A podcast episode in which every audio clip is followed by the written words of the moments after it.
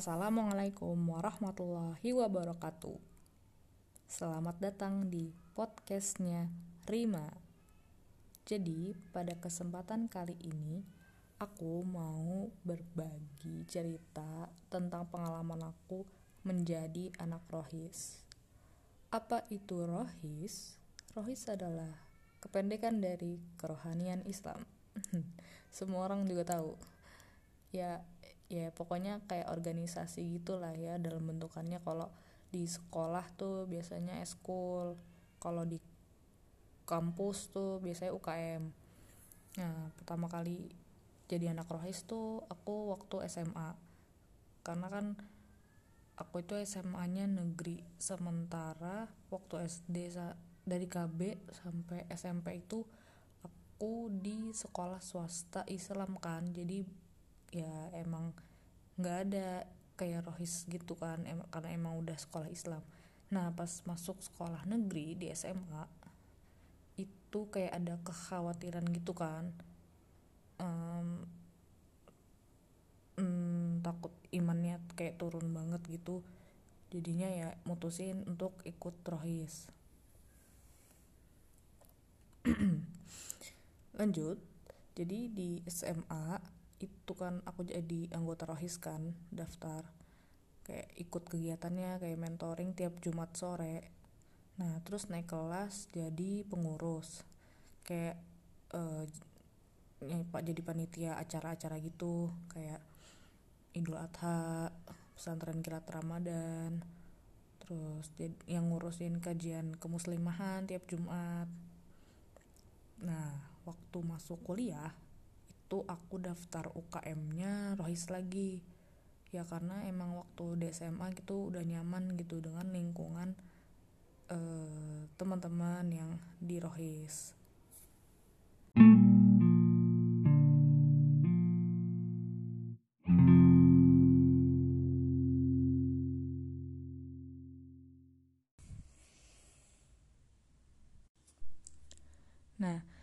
sewaktu kuliah itu kan aku masuk kampus yang kayak baru banget uh, dikembangkan gitu.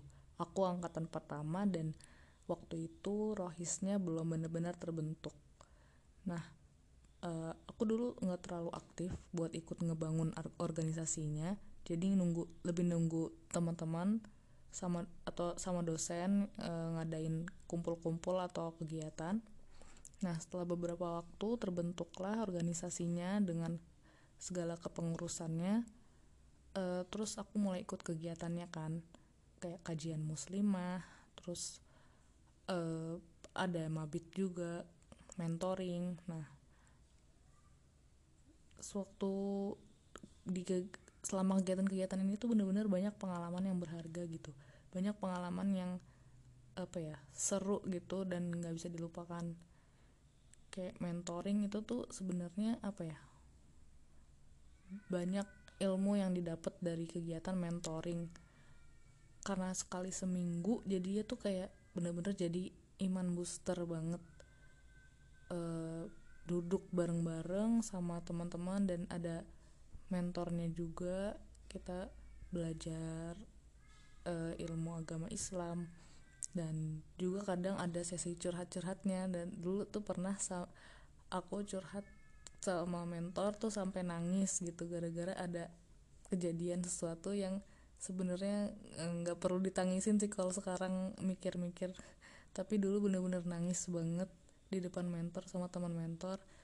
Terus juga apa ya e, mentoring tuh bener-bener sebenarnya kegiatan yang berharga banget sih apalagi ketika sekarang kan lagi wabah ngerasanya tuh aduh dulu pernah mau boles mentoring gitu. Sering banget pengen boles mentoring tapi sekarang nggak bisa ketemu mentoring karena ada wabah ngerasanya ih kangen gitu ngumpul-ngumpul sama teman-teman. Karena ketika belajar pas mentoring itu itu tuh berkah banget gitu ngerasanya karena e, dengan menghabiskan waktu bersama teman-teman di lingkungan yang e, baik juga itu pasti kan kita nggak bakal ngelakuin kemaksiatan gitu. Nah selain itu juga pengalaman yang berkesan banget itu waktu aku mulai jadi pengurus. Jadi aku daftar jadi pengurusnya divisi kajian eh divisi kajian divisi kemuslimahan. Ya divisi kemuslimahan yang mengatur segala uh, perihal kegiatan muslimah di kampus. Salah satunya kegiatan utamanya itu kegiatan weekly-nya itu kajian muslimah. Nah di situ mulai. Sebenarnya aku tuh nggak dulu nggak suka banget organisasi. Sampai sekarang kayaknya masih nggak suka sih nah tapi ya lagi-lagi uh, karena pengen berdakwah gitu ya jadinya daftar. Nah terus uh, akhirnya jadi ngurus ikut ngurusin kajian muslimah dan di situ sebenarnya bener-bener waktu waktu di posisi aku waktu itu tuh rasanya tuh nggak gampang gitu karena uh, apa ya punya tanggung jawab uh, mingguan gitu entah bikin poster atau beli snack untuk uh, pembicara atau ngontak pembicara pasti ada aja tugasnya. Dan dulu tuh rasanya emang nggak nggak mudah gitu. Tapi kalau sekarang tuh jadi kangen. Nah terus uh, pernah juga dapat amanah berat. Ini benar-benar amanah berat banget. Jadi jadi panitia Islamic Leadership Training di kampus aku. Jadi kayak uh, sejenis kaderisasi gitu buat pelatihan buat calon pengurus uh, penerusnya. Itu aku jadi mengurusi keuangan dan dana usaha itu kayak bener-bener berat banget karena mainannya uang gitu dan itu tuh apa ya aku masih masih ini loh masih bahkan masih inget waktu penunjukannya tuh. Aduh itu buah. Bener-bener kenapa aku yang ditunjuk gitu? Karena apa ya? Enggak aku selalu aku emang orangnya cenderung pesimis sih. Jadi enggak enggak berani nanggung tanggung jawab yang uh, berat gitu. Apalagi urusannya uang takut hilang atau takut apalah takut kurang uangnya. Tapi alhamdulillah atas izin Allah acaranya bisa terselenggara dengan uang yang bahkan pada akhir acara itu berlebih gitu. Nah e, banyak banget pokoknya pengalaman berharga waktu jadi anak rois di kuliah e, dan sekarang tuh rasanya ketika udah udah nggak jadi pengurus dan udah mau lulus itu ngerasanya apa ya? Nyesel sih dulu waktu jadi pengurus rohis tuh nggak memberikan yang terbaik gitu.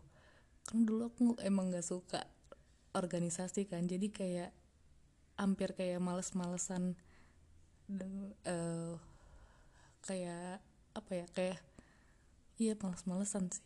Tapi tetap aja dulu aku uh, bersyukur banget bisa ikut dan belajar banyak hal kayak belajar menanggung uh, tanggung jawab dan belajar uh, manage waktu juga belajar komunikasi di organisasi juga itu penting banget sih sebenarnya.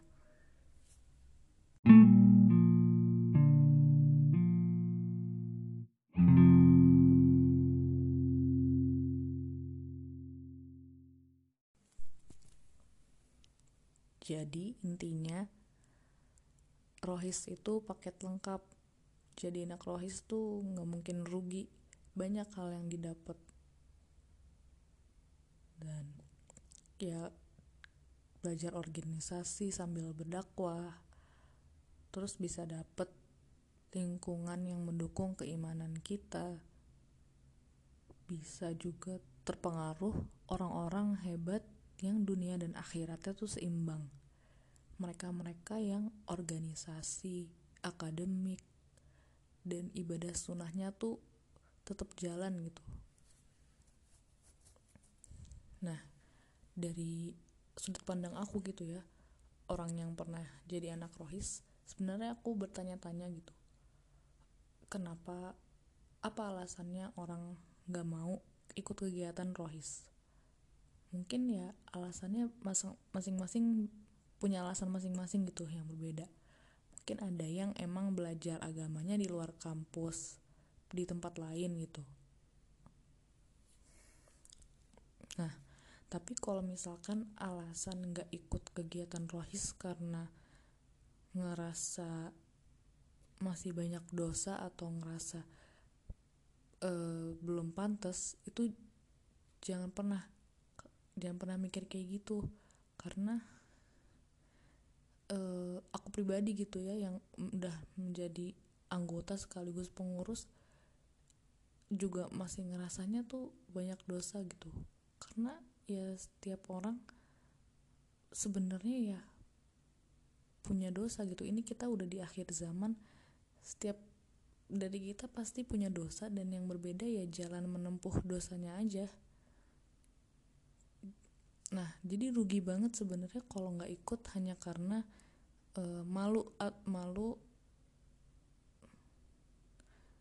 uh, atas diri sendiri gitu. Kalau sebenarnya malu itu sikap yang bagus itu berarti kan kita sadar gitu kalau diri kita masih kurang ibadahnya atau masih banyak uh, maksiatnya. Nah tapi apa yang bisa kita lakukan gitu untuk uh, bisa memperbaiki hal itu. Nah salah satunya ya dengan ikut kegiatan rohis. Jujur aja emang bangkit dari futur tuh dari jatuhnya iman kita itu emang susah banget gitu. Rasanya kayak rasanya tuh kayak aduh kayaknya emang gue ditakdirin buat jadi orang yang munafik deh. Kayaknya gue emang ditakdirin masuk neraka deh. Tapi harus tetap berusaha gitu harus tetap ikhtiar dan berdoa minta pada Allah biar hati kita tuh ditetapkan pada agama Allah gitu. Agar iman kita tuh tetap seimbang gitu. Karena ya emang uh, ini Allah tuh mengasih pilihan ke kita gitu. Ketika kita memilih untuk uh, memilih kegiatan yang uh, menuju menuju kemaksiatan itu ya kita bakal menuju ke situ.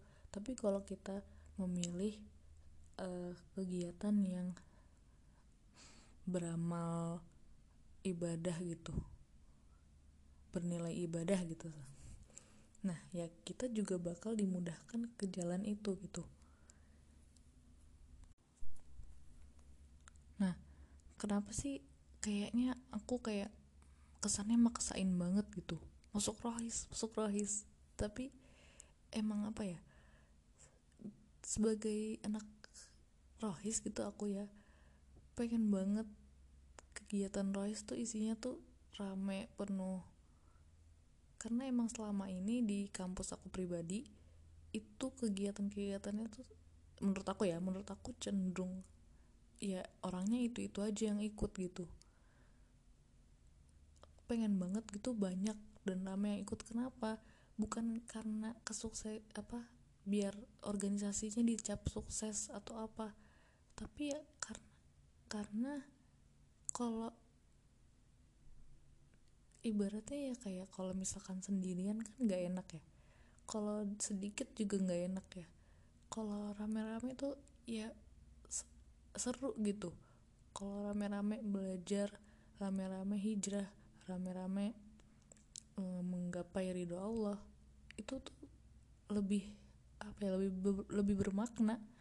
Ya karena surga surga kan bukan buat satu dua orang doang jadi pengen banget gitu eh, orang-orang itu ikut kegiatan rohis. Bener-bener nyempetin waktu gitu.